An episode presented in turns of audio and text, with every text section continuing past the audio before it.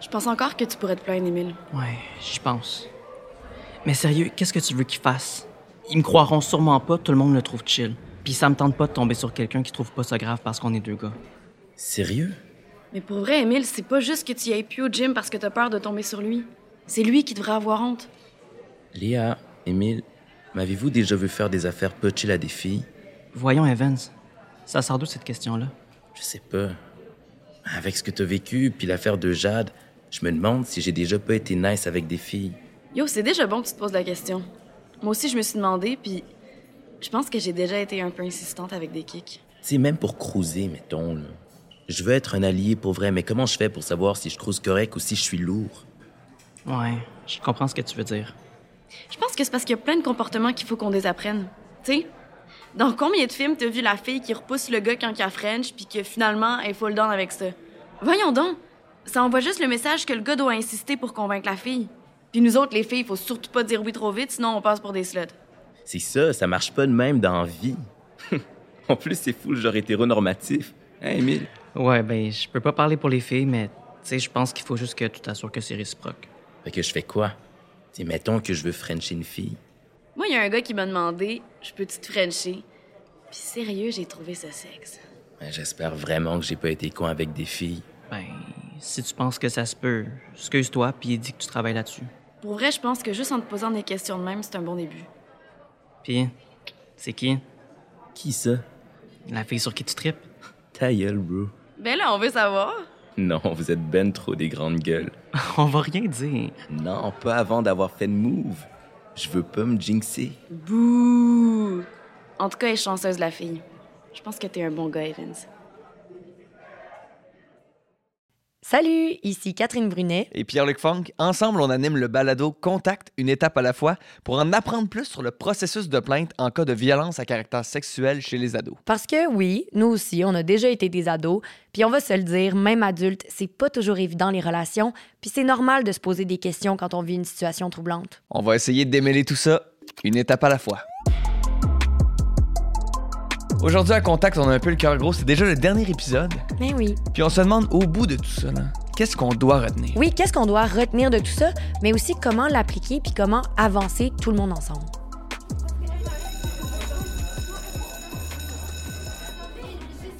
Pour être un allié, je crois, comme à notre âge, comme chaque adolescent, exemple aux fêtes, tu pourrais faire attention à tes amis, par exemple leur breuvage, qu'est-ce qui se passe et tout ça.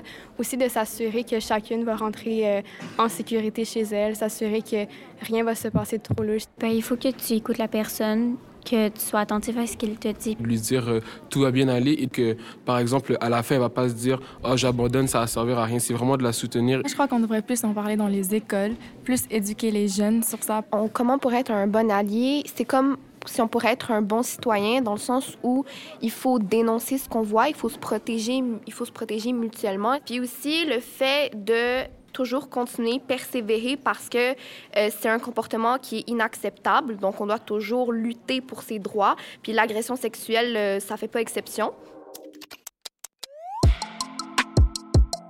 Pour conclure ce balado, on a avec nous deux invités de marque. Roxane Ocampo du regroupement québécois des centres d'aide et de lutte contre les agressions à caractère sexuel et l'avocate Marie-Josée Fournier du Centre de justice de proximité du Bas-Saint-Laurent. Donc, c'est quoi un centre euh, de, de justice de proximité pour bien faire comprendre aux gens?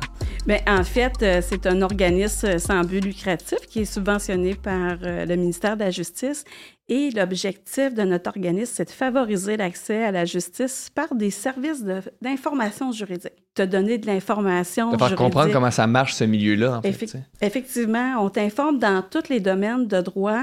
On est des, des avocats ou notaires au bureau et on prend le temps avec toi. Quand tu viens nous rencontrer pour nous poser des questions, pour nous parler de qu'est-ce que tu vis, ben moi, je vais être là avec toi là, pour t'écouter, euh, t'accueillir dans, dans qu'est-ce que tu vis, répondre à toutes tes questions. Te proposer des, des possibilités aussi oui. de comment agir, qu'est-ce Des que tu pistes de faire. solutions. puis- de prendre le temps avec toi de décortiquer c'est quoi tes besoins, qu'est-ce que tu vis, puis on est là vraiment avec euh, toute notre empathie. C'est super. Puis Roxane, tu travailles à la CALAC. On en a beaucoup parlé justement de, de la CALAC. C'est quoi exactement euh, ton rôle? Oui, bien moi, je fais partie de l'équipe du regroupement québécois des CALAX. Donc, dans les CALAX et au niveau du regroupement, on travaille sur trois plans à peu près au quotidien. D'abord, l'accompagnement des victimes. Alors justement, nous aussi, si quelqu'un sent le besoin de euh, avoir un suivi psychosocial, de parler avec d'autres survivantes, euh, d'accompagner son entourage aussi en lien avec l'événement que cette personne-là a vécu, les CALAX peuvent offrir ce soutien-là. Puis il y a aussi un aspect de prévention et mobilisation qui est très important pour nous parce que je veux pas quand on accompagne des victimes, c'est que le mal est déjà fait. Mhm. Nous, on Exact. aimerait éviter que ça se produise. Dans l'idéal. Exactement. Alors de la sensibilisation dans les écoles, auprès du grand public aussi avec des campagnes. Puis euh, en troisième lieu, ben, la mobilisation politique pour la défense des droits en lien avec la problématique des violences sexuelles. Oui, parce que j'imagine aussi que c'est ce qu'on remarque, c'est beaucoup dans l'éducation. Je veux dire, juste le mot Mhm. consentement, tu sais, c'est pas un mot qui est populaire ou qu'on entend souvent parler depuis longtemps. tu sais. Mais on l'entendait dans la scénette, tu sais, justement, les, les jeunes qui parlaient d'être des alliés, d'être là, le consentement, la crouse, l'insistance, les clichés sexuels, tout ça. J'ai l'impression que c'est. C'est rendu, un nouveau, euh, rendu de plus en plus populaire, puis on en parle de plus en plus. Puis je, je suis assez convaincu que ça doit faire une différence juste avant de poser un geste, de se poser ces questions-là. tu sais. Je voulais qu'on parle aussi des changements qu'il y a eu. On parle justement qu'il y a un vocabulaire qui est Mhm. devenu de plus en plus populaire. Il y a eu des changements justement dans le processus juridique face aux agressions sexuelles. On, on, on les, on les traite plus de la même façon comme avant, si je me trompe pas. Il y a des changements. C'est sûr qu'avec la vague MeToo, ça a apporté ça. C'est venu vraiment, euh, je, je pense, conscientiser les gens, puis que ça a ouvert la porte à la discussion, justement, avec, euh, avec nos adolescents, avec tout le monde, sur la notion du, consentement, euh, entre autres. Ça a ouvert cette porte-là avec la, la vague MeToo. Ce qui s'est passé, bon, là, il y a eu un rapport de, fait par les experts de, rebâtir la, confiance. Et d'ailleurs, il y, a, il y a une nouvelle mesure qui a été créée pour aider les victimes de violences sexuelles que maintenant, ils vont avoir accès à un quatre heures de consultation, de, de conseils juridiques gratuits pour les, les, les aider dans tout ça. Ça s'appelle rebâtir. Ce que j'aime, c'est qu'ils ont dit me choisir pour me rebâtir. Mhm. Puis Alors, c'est- toi qui vas choisir la, la façon de, de comment, tu, oui, tu vas te rebâtir dans, dans tout ça. Mhm. La vague est là, fait que ça apporte des changements et ça apporte des changements au- aussi au niveau des, euh, au niveau des lois parce que là, les victimes sont entendues plus que jamais. Ouais. Je pense qu'ils ont toujours été entendus, mais là, c'est encore plus, plus entendu et il y a le souci euh, dans tout le, le milieu de, de judiciaire, les ressources communautaires, comment qu'on accompagne la victime, comment qu'on la soutient, comment qu'on y offre un, un service. D'ailleurs, euh, au moment où on se parle, le- la loi pour la création d'un tribunal spécialisé en matière de violences sexuelles, de violences conjugales, euh, vient d'être adoptée à l'unanimité. C'est quoi? Est-ce qu'on peut en parler ouais. un peu? Parce qu'on on aimerait ça? C'est quoi qui a changé Ouais, exact, concrètement? Qu'est-ce que ça va apporter, ce nouveau tribunal-là? Ça va être un accompagnement, un soutien, un accompagnement. Euh, on veut accompagner la victime avant que le processus judiciaire commence, pendant et après. On veut que tous les intervenants, tous les acteurs autour de, de- de la personne victime, que ce soit le juge, que ce soit l'avocat, que ce soit un intervenant euh, du, du milieu communautaire, euh, soit là pour la, la personne, pour mieux l'accompagner, être encore mieux formé, être encore mieux outillé Mhm. pour euh, ju- justement que la personne se sente en, sécurité, que- qu'elle se sente prise en charge, puis qu'elle a de l'aide pendant tout le processus, peu importe le processus qu'elle va choisir.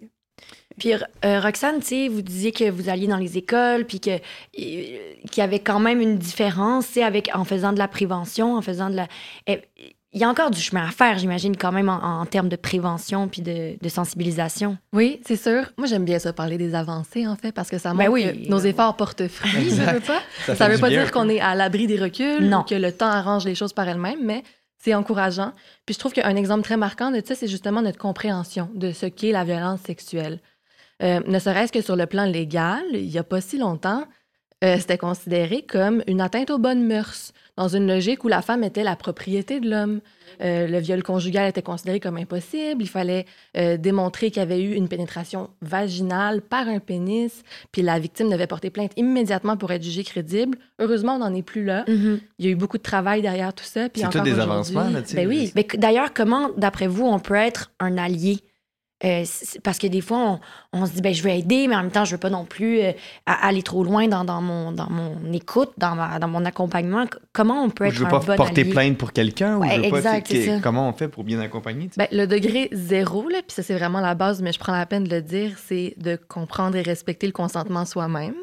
Ben, c'est c'est important de le dire, je Ouais. pense. Donc, dans ses relations, mais aussi autour de soi, rester vigilant quand une limite est franchie.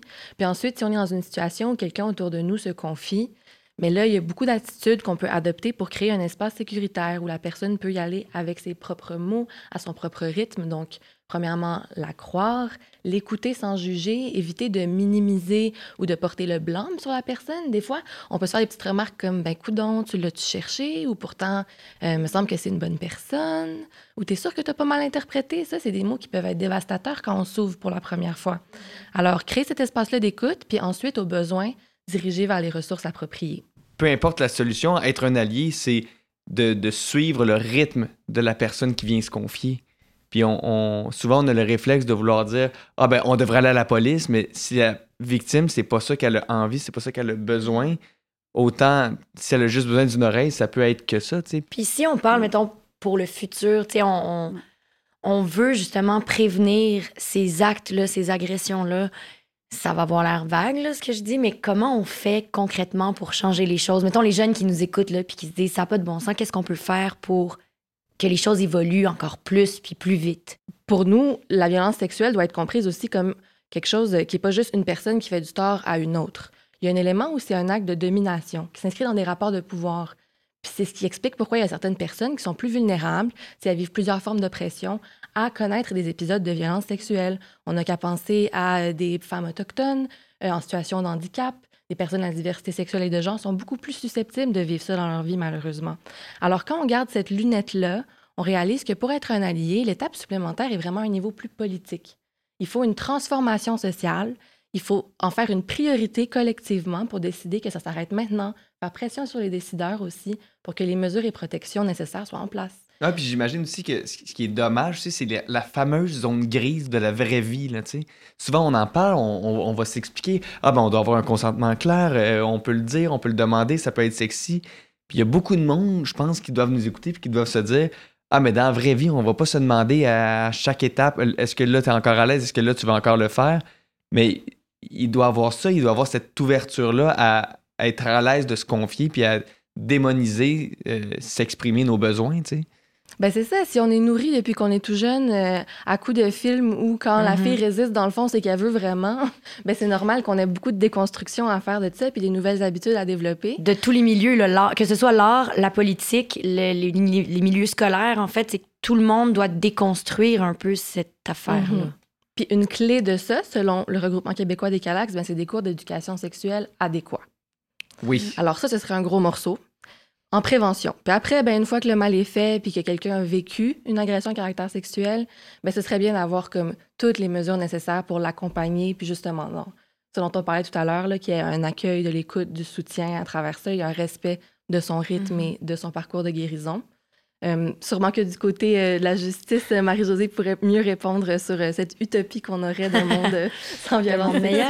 sexuelle. mais ça doit passer aussi, puis ça, le projet sur les tribunaux spécialisés en tient compte, mais de la formation continue. Toutes les personnes qui sont appelées à intervenir, parce que veut, veut pas, tout le monde est contaminé par ces mythes et préjugés-là. Effectivement, parce que peu importe l'intervenant, que ce soit un, te- un intervenant social, que ce soit un juge, un avocat, un travailleur social à l'école, peu importe qui, ça reste que c'est un être humain que tu en as avant toi et oui, qui peut avoir des, des préjugés. On, on a besoin d'être encore plus outillé, d'être encore plus sensibilisé. Puis c'est quelque chose de collectif. Tu peux pas travailler tout seul dans ton coin à ce que ça s'améliore pour avoir des meilleurs services pour accompagner euh, les, les victimes de violences sexuelles. C'est un travail qui doit toujours continuer, comme là, bon, on va, on va voir qu'est-ce que sera le, le tribunal spécialisé parce que ça ne viendra pas changer le code criminel. Ça ne viendra pas changer Non. la teneur des accusations. C'est quoi? Comment qu'on fait la preuve de, qu'il y a eu euh, effectivement une agression sexuelle? Mais ce qui va changer, c'est qu'il va y avoir encore, qu'on, qu'on- les les gens vont être mieux formés, qu'il va y avoir vraiment un meilleur accompagnement, un meilleur soutien, puis encore plus d'ouverture à cette, euh, à cette réalité-là. Plus spécialisé, justement. Ouais. On a parlé beaucoup du processus judiciaire, de comment ça fonctionnait, comment faire une plainte, comment ça se passe au tribunal. On en a parlé beaucoup dans le podcast, mais je pense que l'idéal, comme on disait, c'est de pas arriver à ce qu'il y ait des agressions. Je pense que c'est le but ultime. Comment on fait pour arriver à je pense que c'est important de se rappeler de la base, qu'une relation sexuelle, c'est supposé être agréable, on est supposé s'écouter, on est supposé vouloir faire plaisir à l'autre, on est supposé euh, penser à l'autre. Puis c'est, là-dedans que tous nos rapports sexuels devraient avoir lieu, dans ce respect-là l'un de l'autre, puis c'est d'en être conscient avant, avant d'agir, puis avant de se lancer dans une expérience sexuelle avec euh, son euh, ou sa partenaire. tu sais. Si on regarde ça dans une perspective de transformation sociale, ça passe aussi par la lutte contre les inégalités, la protection des personnes les plus vulnérables. Euh, si on en fait une priorité politique, puis qu'on met le paquet collectivement pour que les ressources soient à la hauteur des besoins, soient partout sur le territoire, pour toutes les personnes qui ont envie d'avoir ce soutien-là, ben, qu'elles y aient accès rapidement, que ce soit accessible. Si on veut se traiter d'égal à égal dans nos relations sexuelles, il faudrait se traiter d'égal à égal dans toute notre Dans société au complet. tu sais. J'aurais pas pu mieux dire. Donc, merci Marie-Josée, merci Roxane d'avoir été avec nous. Ça a été vraiment un plaisir de parler avec vous. Merci à vous deux. Merci. Et un plaisir aussi de faire ce podcast parce que c'est le dernier épisode. Hein? Ben oui! Il faut, faut s'en rappeler. Ça a été euh, une super belle expérience. Super euh, euh, honoré d'avoir conclu ça avec vous. Et merci à toi, Catherine, d'avoir fait euh, ce podcast-là. Ben, merci Pierre-Luc. Ah, tu me dis ça, me faire plaisir. Ce balado a été produit par les Centres de justice de proximité et Roméo grâce à l'appui financier de Justice Québec.